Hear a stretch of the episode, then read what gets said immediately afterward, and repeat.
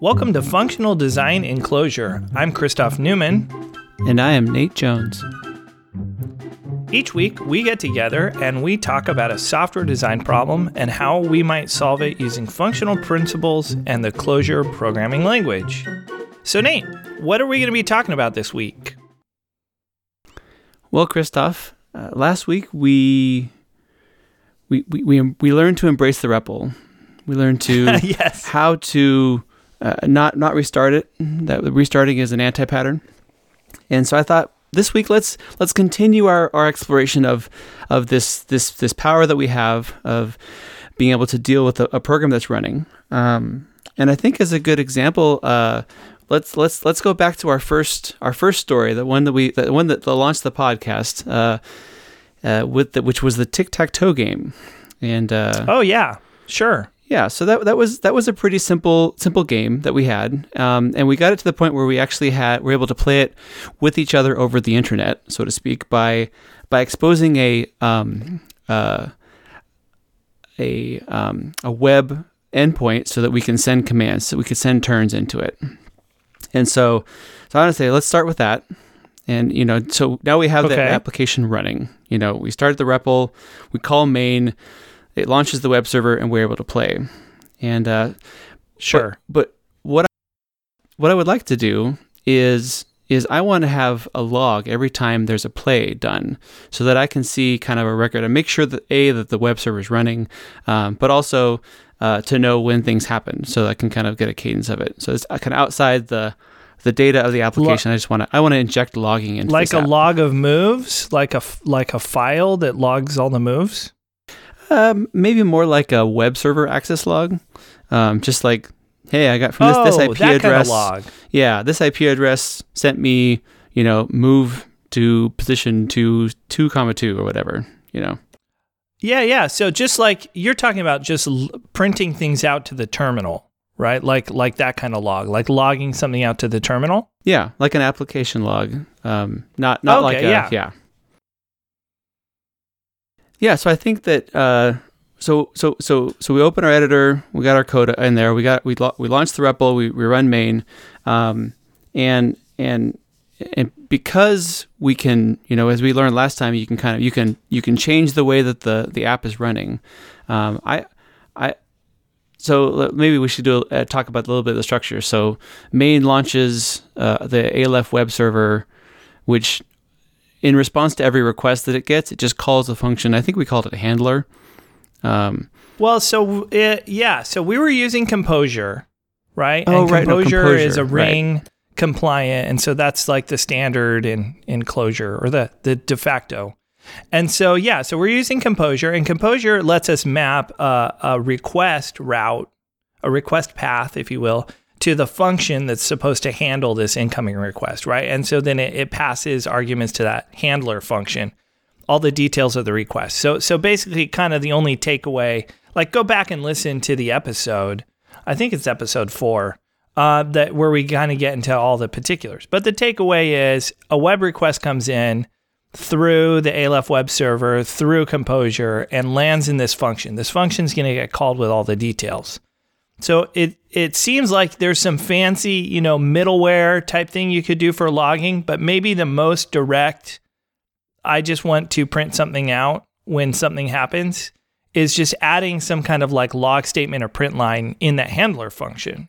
What do you think? yeah, I think that makes the most sense because then then we can. It, it's basically it's the first point of control that we have on every request, um, and and it's pretty straightforward to do. So so we can just we just add that log line, right? We just we we, we just say like println, you know, or whatever at the top of that function, and we have all the details there. So we pull out the IP address and the the move and you know the phase of the moon or whatever else we can get out of the request, and we print it out, right? Right. But the but the question is then how do I get that into the running code? Because so to speak, in, in the REPL we, we, we ran main, so we, we kind of have lost the REPL a bit. Um, maybe maybe we well, can so run this. so yeah. the Christoph from yesteryear, the Christoph that that we spent some time with in in the last episode, the Christoph that kept misunderstanding the REPL over and over again. that Right. Christoph would edit that handler function, right? And then like compile this thing from, you know, grains of sand and then run the output jar and and then, you know, try to take my best shot at getting the right logging statement the first time because, you know, going through that compile run loop, oof, takes a long time. Then maybe the more enlightened Christoph would after a while realize, oh, okay, I can like reload the namespace or something, right? So I just I'd reload the namespace. But like, do I need to restart it? Like, that's what, one what's way. that gonna do? That's that's one way we could do it. But how about if we just just in our editor just copy the whole uh, defn handler function and just paste it into the REPL?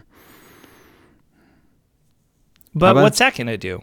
Well, it's gonna it's gonna it well we can just all, all the all the functions they're just they're just uh, well I guess we'd have to change namespace first. But what that's going to do is it's going to create a new handler um, implementation and override the um, the handler uh, reference in the namespace there. Okay, so so we have a handler function, and it's in our, in our main file there because we put all this stuff in main. Right. And so we're gonna like highlight that in our editor. We're going to to add the print line or whatever. And then so how did we get well, let's backtrack a little because how did how did we start this thing in the first place? How did we get it running, right? So we we ran lein REPL and now here we are at the REPL prompt. And then then what did we do to get it running? Well, I think we just ran the main function, right? So we, Right. we had to we had to go into we had to use that namespace, like use the app.main namespace, Mm-hmm. I think is what we called re- it. require it. Yeah. Yeah, yeah. And then we we ran the main function. And so then when the main function ran in our REPL there, it will basically never come back because it's going to launch the web server and, and Right. block it. Well, actually, no, it just launches a web server. Uh, yeah, and block and wait for it to finish, you know? So, Right. so, so we actually don't have a REPL to, to type anything into. Right. So I think we got to run this web server just and let it kind of fork its own thread off. So so let's let's say we have a start function. All it does is launch the web server, and we, we can just make that start function in main. So it's going to launch a web server. The web server is going to fork its own thread. It's off and running in the background. Great. We have our REPL prompt back. Yes, we are back to back to the power. Okay. And so we define this handler function in main, and we want to edit this handler function in our file. And then you're you're suggesting why don't we copy and paste the handler function into the REPL um, while we're in that main namespace. Yeah, definitely. So what that's going to do is just going to overwrite the handler that's already there. And and because Clojure is dynamic, every time the Compojure handler calls the handle function, it's going to now call our new one with the log. And and what that's going to allow us to do is to uh, iterate on our function a lot faster. You know, say we want to add a new bit of the re- request into it, or we don't like the way that it formatted the IP, or something like that. We can just keep we can edit and then copy and paste, edit and copy and paste, and and and keep reevaluating that chunk of, of code. Um, to Okay, so maybe maybe this would be a good time to do a, a quick segue. yeah, why on earth does copying and pasting a function into the REPL let you overwrite the definition? Like, doesn't that function need to just like it's like you have a source file, right? You have the source file, and then it has all of your code in there. So, like for I'm thinking in Java, right? Like you have your class definition file, and Yeah. if you want to make mm-hmm. changes to that class, you need to edit the file, and then you need to like recompile if Java had a REPL, I don't know, maybe it does. I don't know of a Java REPL. Like like you're saying I could just take the class definition and copy and paste it and then somehow like dynamically redeclare this thing.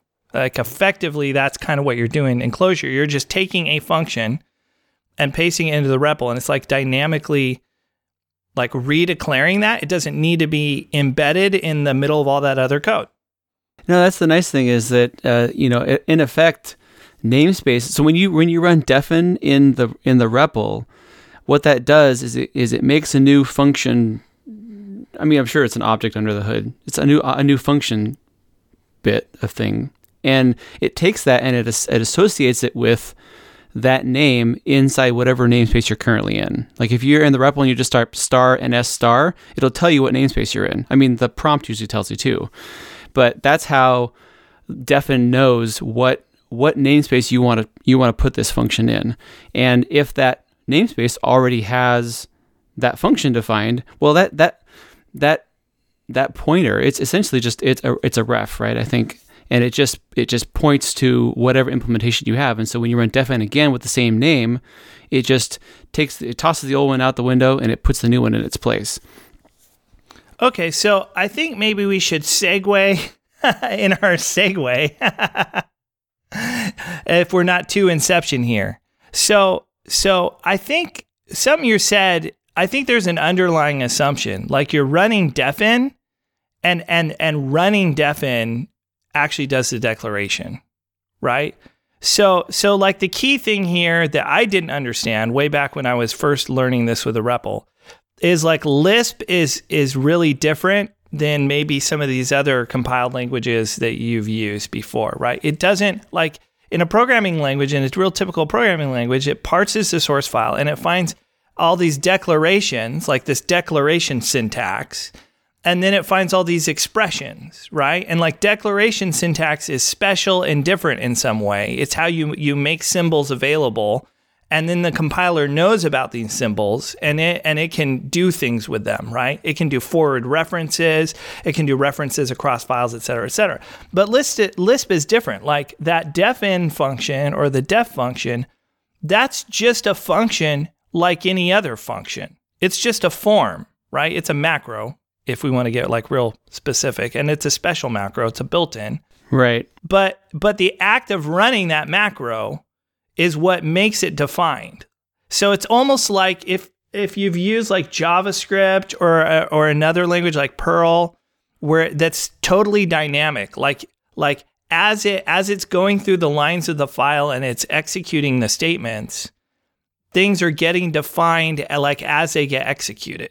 Right? It's like that kind of model in Lisp where yeah. when it runs the defn, when it runs like the the declaration function, at that point in time, poof, this thing pops into that namespace, right? And I think you made the point where like the namespace is just a symbol that points to this this thing in memory, right? It's a function or it's a string, like if you def, or it's a constant, you know, it's a thing in memory. Yeah, yeah, it totally. It's it's kind of like so that we talk a lot about how you write Clojure in Clojure's own data structure syntax. Um, and that being a lot of the coolness of it is that you know macros are really cool because you could, you're just editing code like you're editing data structures. But I think that one of the really cool aha things is that is that there's no like special compilation you know that's now immutable in Clojure like it is in a lot of other languages like java or you know go right it, it, it's more it's it's dynamic to the end it's every every statement right. is modifying the running application. And because every statement has access to the entire running application, all the way down to the definitions, it it you can right. then redefine on the fly as many yeah, times you, you can want. actually just go get a reference to the namespace. You can iterate it like a map and get all the symbols in it. And you can you can remove things, right? Like Clojure does have mutation under the hood, right? Like it's obviously not encouraged, but but like defn mutates that namespace map, right? Like defn basically says, okay, I'm going to replace the symbol that's in this map of symbols in this namespace with it, and it's right. going to point to this new thing in memory. So that's why you can copy and paste this function into the REPL, and and then whatever namespace you're in, when you rerun defn there, it will make a new function object.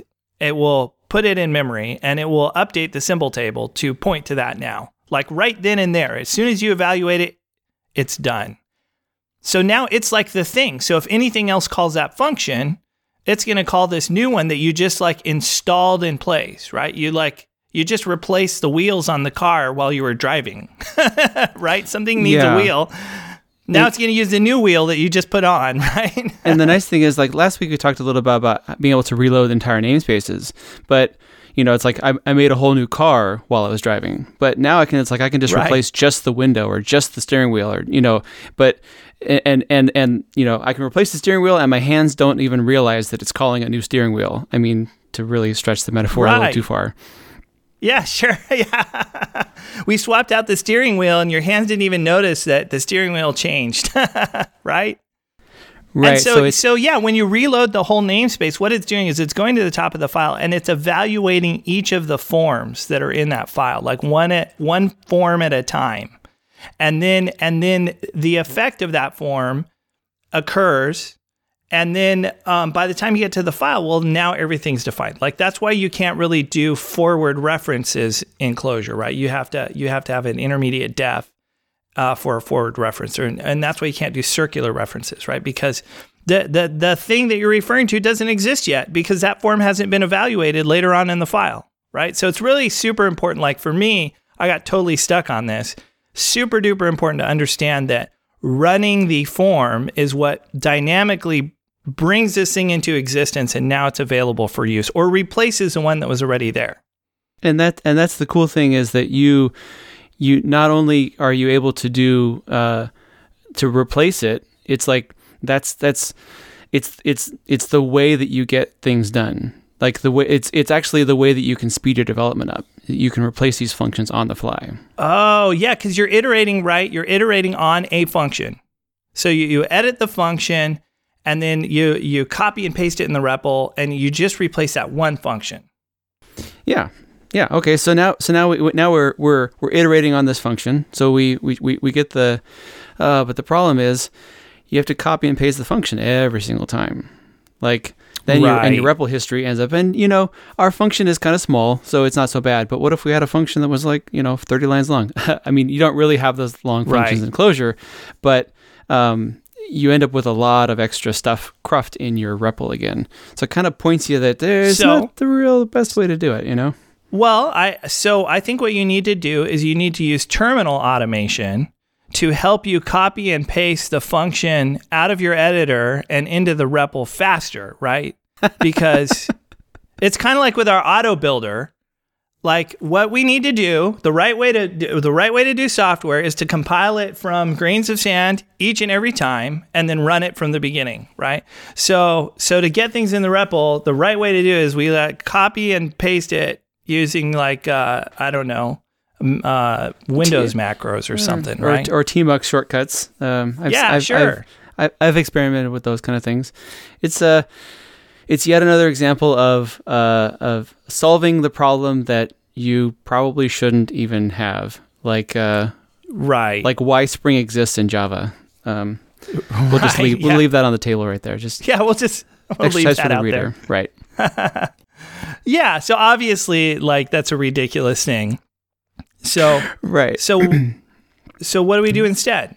So what we do instead is we, we is you uh, we reach for uh, rep, uh, rep sorry editor integration. We we basically uh, connect our editor straight to our REPL. We we connect them at the hip, so that now Okay, there are there with are glue. yeah. with it, with well with the the wonder of nREPL. I mean there are other REPL protocols. nREPL is kind of the most the most popular one right now. Um, yeah.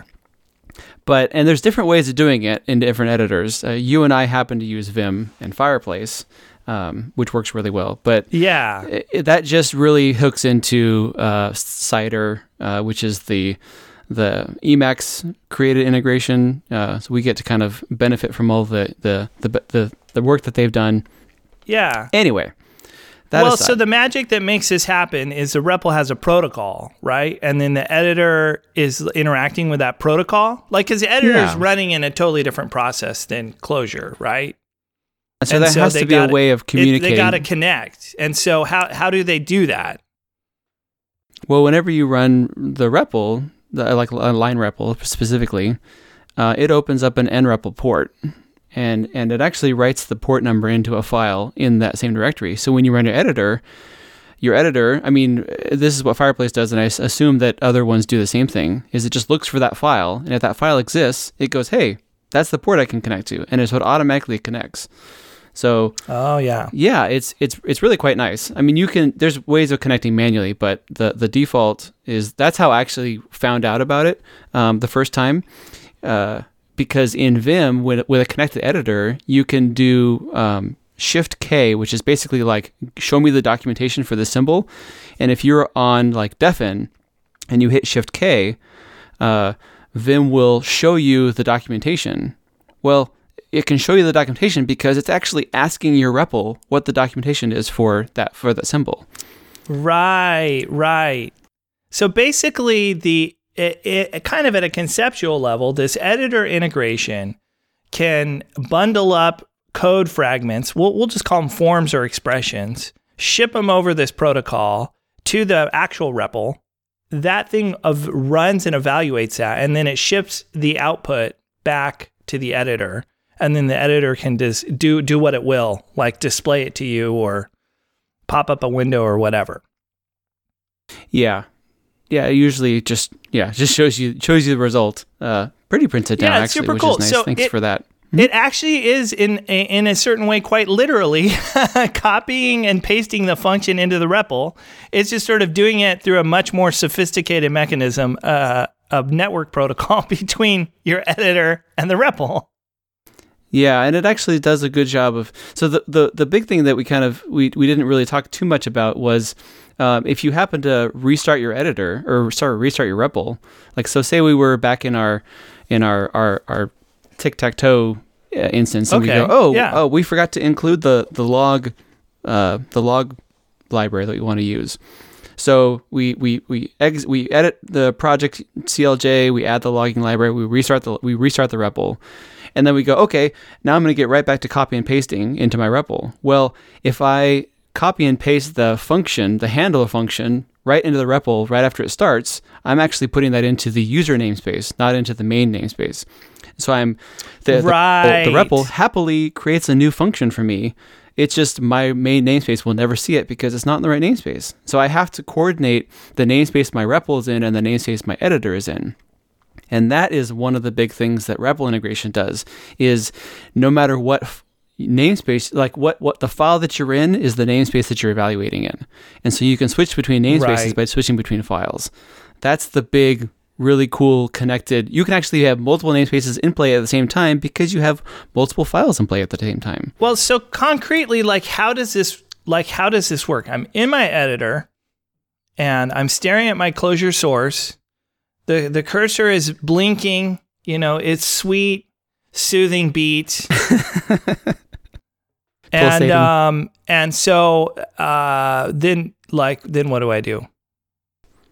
Uh, well, I don't know what the commands are for other editors, but in Vim, you would run uh, CPP. CPP takes the form that you are currently in, and it and it takes that and it evaluates it in the REPL. Uh, Okay, so I got to move my cursor to the thing I want to run. Yeah, definitely. And so then I, I get on the thing I want to run, and then I'm going to run like a key sequence. So, like Vim will do CPP, Yeah. uh, like Vim Fireplace. And uh, I w- I can't speak to Emacs because I don't use that. So, so like, does that run like the whole form? Does it like, like, does it run just the form I'm in and the stuff inside it? Like, what does it do? Well, it's whatever whatever form that you are actually in. Uh, the the so to speak, the parentheses that contain your your cursor are the ones that actually is what gets evaluated. So if you want the entire like so say you're you have the defn that we're talking about right now, you need to move your cursor all the way to the, the very first parenthesis before defn, and then CPP will evaluate the, that entire. So it's it's the, it's the one that you're in, so to speak, and and all the descendants Okay. of that. Yeah, so if your cursor's inside the let block, but you want to redefine the whole function, you got to navigate to the top and run it from there. Or, you know, I think there might be a key sequence for like run the like the outermost form. Yeah, yeah. There, I think there is for, for that something like that. Okay, so I could make I could go into my editor, I could uh, uh, make a line, and I could do uh, parenthesis plus space one space one parenthesis. I highlight that line and I type CPP in Vim. So I type my key sequence, and then boom, what happens? Uh, at the bottom of your screen, there will be a little two shows up. and it, and it'll show up pretty quick, even if it has to connect to the nREPL, because the, the negotiation process is pretty fast. Um, so that's that's Right, another and cool thing is not only are you like you you aren't defining a new function, you're just running code. Like it's not just about defining and redefining parts of your application. You can actually run parts of your application too. That's the nifty thing. Okay, so like I could I could make a function just for fun, you know, called like um, hello world, defn hello dash world, and then the body of the function is like a print line hello world. So I can how do I run that function? Well, so you well first you'd evaluate that function so that it would- that it exists. You have to CPP on that function, but then underneath it you could just have open parenthesis hello world close parenthesis and then run that, and and Okay, yeah. and it'll show it'll show the I think it'll show in the bottom of the editor window hello world. And so if you reload the whole namespace, um, like if you go into the REPL, like with your cursor in the REPL, you focus the REPL and you reload the whole namespace, you'll actually see a print a print line show up, right? Because like it's a Lisp, so it just goes through your file, it evaluates all the outer forms. You had this like parenthesis, you know, call to hello world, and so it, it had just dutifully loaded your defn, and then it went on to the next form, which is call hello world. So it prints it out, and then it just keeps going through the file from there. Yeah, totally. Uh, this is why I usually prefix mine with uh, uh, the pound underscore or a comment block.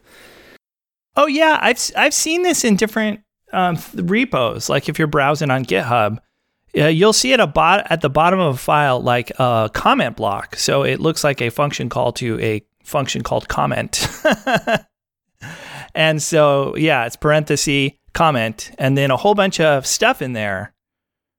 Yeah, I've actually even seen it in in core Clojure source code. So it's definitely something right. that even even the the greats among us use.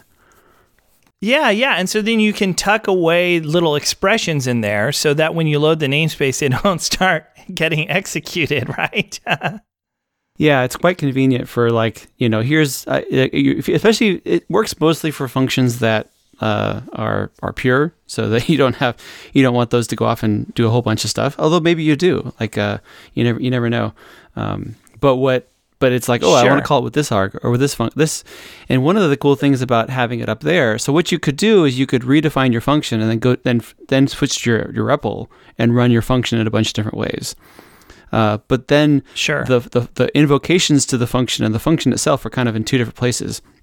So if you want to save those those different invocations kind of either as notes or as hints for the future development, you can actually just put them in a comment block. So now it's it's it's like Okay. it carries along example uses along along with the code. Okay, so so at the bottom of main, we can make a comment block. And let's say we make this function called start server. And so then in the comment block, we call the function start server, right? And then um, so we go down there and then we just run it using our REPL integration. We do our key sequence and it runs start server. And then let's say we have this other function, the handler, that that the route gets pointed to. And so we go mm-hmm. in, into our handler function and then we add our print line. And then we use our key sequence to re-evaluate the defn. And then boom, that new function will be installed. So the very next request is going to have a different print line. And then we we like, oh, oops, I fat fingered the formatting of the string or something. Oh, I had a typo. So we fix the string up the way we want it. We do our key sequence on the defn again. And without having to restart the server, without having to do anything, boom, the next request is going to show the new print line. Yeah, in fact, we can do the whole thing without even we can start our editor and then minimize that window and do everything from the editor. Oh, yeah. So Right. now we don't so have to go over to the uh, REPL at all. But we're using the REPL without going to, like, we're using the REPL without using the REPL, right?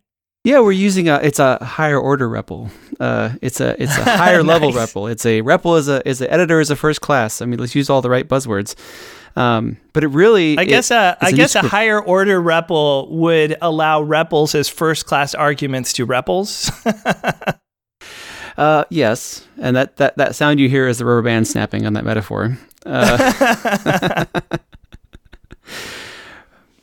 so, but edit Yeah, so it- integration really is a superpower. It's it's something that you don't get in other languages. Yeah, it seems like it has a lot of potential. Oh, totally. Yeah. W- once you once you can start running forms from your editor, you can do all kinds of other things like code exploration. You can do um, uh, like uh, it, it, allows you to share whole uh, t- whole ideas with other people uh, because once you move things from out of the REPL into things like code that you can commit, um, it really opens a lot of a lot of new possibilities up. Uh, a lot of possibilities that we kind of don't have time for. right. It sounds like we have another week of REPL ahead of us. Yeah, golly, I thought we were going to get to there uh, this week, but I think I think we'll have a, a, good meal for next week on all the all the things we can do with this REPL integration. Yes, us us Clojurians, we definitely love our REPL. yep. Well, that that will be fun to get to next week and go through that. Uh, definitely has been fun as this this talk on the REPL. We've gotten some great feedback uh, on Twitter and email. Thank you so much for uh, dropping us an email or hitting us up on Twitter. In particular, Leandro TK hit us up on Twitter with a suggestion. He thought it'd be great if we were to set up a YouTube channel because sometimes it's a little hard to follow along with code when we're just using words and there's nothing really to look at. What do you think?